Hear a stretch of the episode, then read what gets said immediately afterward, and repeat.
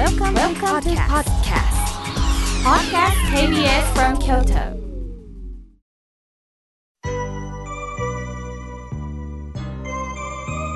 さあ、ここからはたくさんのメッセージをいただきましたので、順に紹介させていただきます。まずはじめに、山形県より小山さん、ありがとうございます。大豆を原料にしたお肉の代表品が売られていますよね。ああ、なるほどな。こういうふうにして食べても面白いですね、とのことです。そうですよね。精進料理とかにはもうぴったりかもしれませんよね。やはり大豆もタンパク質も大切にいただかないとですよね。小山さん、ありがとうございます。さあ、続いての方です。ラジオネーム千代ちゃんさん、ありがとうございます。みおけいさんのお声を聞くとなんだかほっとするので聞いていますよ、とのことです。ああ、ほっとしていただける本当に嬉しいです。ありがとうございます。さあ、続いての方です。じゃりんこちえさん、ありがとうございます。今まで病気したことなかったのに脳出血で手術しました。明慶さんはこのラジオで病気も縁とおっしゃっていましたよね。家族のお世話になりながらリハビリに頑張っています。ラジオで少し気が楽になりました、とのことです。ああ、怖かったですね。不安だったですね。そうでしたか。きっと病気をしないから健康なんではなくて、病気をしないように力を入れすぎていたのかもしれません。それがここに来て、体がねえちょっとストップしてちょっと休もうよとメッセージを送ってくれたのかもしれません。リハビリもしんどいかもしれませんが、どうかその先にはまたゆっくりと私の生活が戻るんだと思いながら、じゃりんこちえさん、どうか回復を念じております。ありがとうございます。さあ、続いての方です。くんだみえさん、お名前はとっても可愛いんですけども、くんだみえさん、男性の方です。ありがとうございます。みょうけいさん、日曜日すいません、他局を聞いていると、なんと妙慶さんがお話しなさっていましたね。いろんなお話に心が響きました。ありがとうございます。とのことです。そうですか。これもご縁ですね。私もたまにね、お声かけをいただいたり、またお正月のね、特番は他局さんなんですけれども、これはテレビでね、1月2日、お悩み相談でね、出演いたしますのでね、またぜひ、いろんな方の悩みを7000人集結しましてね、そしてそれが僧侶10人登場しまして、それぞれの宗派の立場からお話をするという特番があるのでね、またぜひ見ていただけたらと思います。ありがとうございます。さあ、続いての方です。マリコさん、ありがとうございます。妙見さん、寒くなりましたね。今年も大変な年でした。仕事がきつく、でも仕事があるだけと思って頑張ってきました。妙慶さんのお声にいつもほっとしております、とのことです。ありがとうございます。しんどい中、毎日歯を食いしばってマリコさん生きてこられた。そして週末、この土曜日にこうしてラジオで出会っていただけることに本当に喜びを感じております。ありがとうございます。さあ、続いての方です。森山の素顔さん、ありがとうございます。妙慶さん、人生後半広域な晴れ、明日元気になーれ、読んでおります、とのことです。そう言っていただいて嬉しいです。ご縁があったらね、これからも執筆も活動もしてまいりたいと思います。続いての方です。ラジオネームひろみさん、妙慶さん、毎週土曜日の8時楽しく番組を聞いております。妙慶さん、誕生日だったんですね。他のリスナーの方のお話で聞きました。ありがとうございます、とのことです。ありがとうございます。さあ、続いての方です。お手紙をいただきました。空を見上げてさん、ありがとうございます。妙慶さん、ラジオ、そして妙慶さんのネット上の日替わり法話も楽しみに読んでおります。怒りを捨てる生き方、そうだったんですね。これは私の課題です。だけど明慶さんはみんな凡夫だと書いていました。それを聞くとすべての人許せるようになりましたとのことです。そうなんです。私も含めて一人一人凡夫の身です。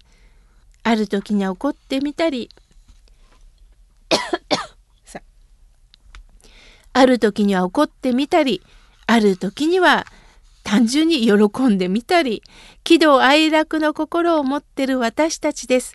すると相手の怒りに流されたり、相手の欲望に流されてみたり、そんな時にちょっと立ち止まって仏様のメッセージを聞く、この時間が私は大切なんだなと思っております。ありがとうございます。さあ続いての方です。ラジオネームまどかさん、ありがとうございます。明慶さん、スタッフの皆さん、おはようございます。土曜日の8時、大切な宝物のような時間をありがとうございます。早いもので、もう11月なんですね。流されるままに時が経ってしまった感じです。私は夏に左肘を痛めてしまい、もう4ヶ月以上になります。検査をしたんですが、全く異常はありません。治療法もありませんと言われました。痛みと辛さで悲しくなります。足止めをされたようで、毎日がしんどいです。でもこれも仏様からのメッセージなのかと思ったりします。明慶さんのご法話を聞いてると、心の中が一目ずつ編み物で満たされていくような気がいたします。これを慈悲というのでしょうか。私もいつか笑顔になれるように精進しようと思っております。まどか。ああ、そうでしたか。まどかさんのこの、お手紙を見ながらね、言葉のデザイナーだなと思いました。心の中が一目ずつ編み物で満たされていく。なかなかこういう表現できませんね。本当にセンスをお持ちの方なんですね。今は左膝がどれだけ痛いか、また治療法がないと言われたということで、もちろん西洋医学さんの検査の結果というのが、そうだったのかもしれません。しかし東洋医学から見たなりの治療もあるかもしれません。また素人の判断ですが、やはり体も温めてほしいなと思います。やはり全身神経が通ってますし、骨によって支えられ、筋肉によって支えられています。やはり体、この時期はゆったりとお風呂に入って、そして肘をゆっくりとさすってあげてください。私も体のね、あちらこちらが痛い時にはね、今日一日お疲れ様、ゆっくりお風呂に入りながらね、全身をマッサージしたり、柔らかくさすったりしております。辛いと思いますが、どうか気持ちを明るくなさって、回復ができることを念じております。まどかさん、ありがとうございます。さあ、続いての方です。ジョージさん、いつもありがとうございます。明慶さん、心を休めるというラジオを聞きました。本当にご縁のままそれを生きる。そして生きることによって、ちょっとずつ心を休めるんですね。穏やかに生きたいものですとのことです。本当そうですよね。穏やかに生きることによって、また健康でいられる。健康でいるために穏やかに生きるんではなくて、穏やかに生きることによって、結果、何かこう体がね、みなぎってくるような気がいたします。ありがとうございます。さあ続いての方です。ラジオネームコイヤムさん。明慶さん、初めてメッセージをいたします。お話とっても勉強になります。私もいろんなことがあって気分がめげそうになることがあるんですけど、明慶さんのお話を思い出して頑張っていこうと思います。これからもためになるお話、たくさん聞かせてくださいねとのことです。そう言っていただいて本当に嬉しいです。ありがとうございます。さあ続いての方です。おきばりやすさん、ありがとうございます。いつもありがとうございます。みおけいさん、とっても嬉しいことがありました。 KBS 京都ラジオから井村屋さんのどら焼きが送られました。本当に感謝申し上げます。ありがとうございます。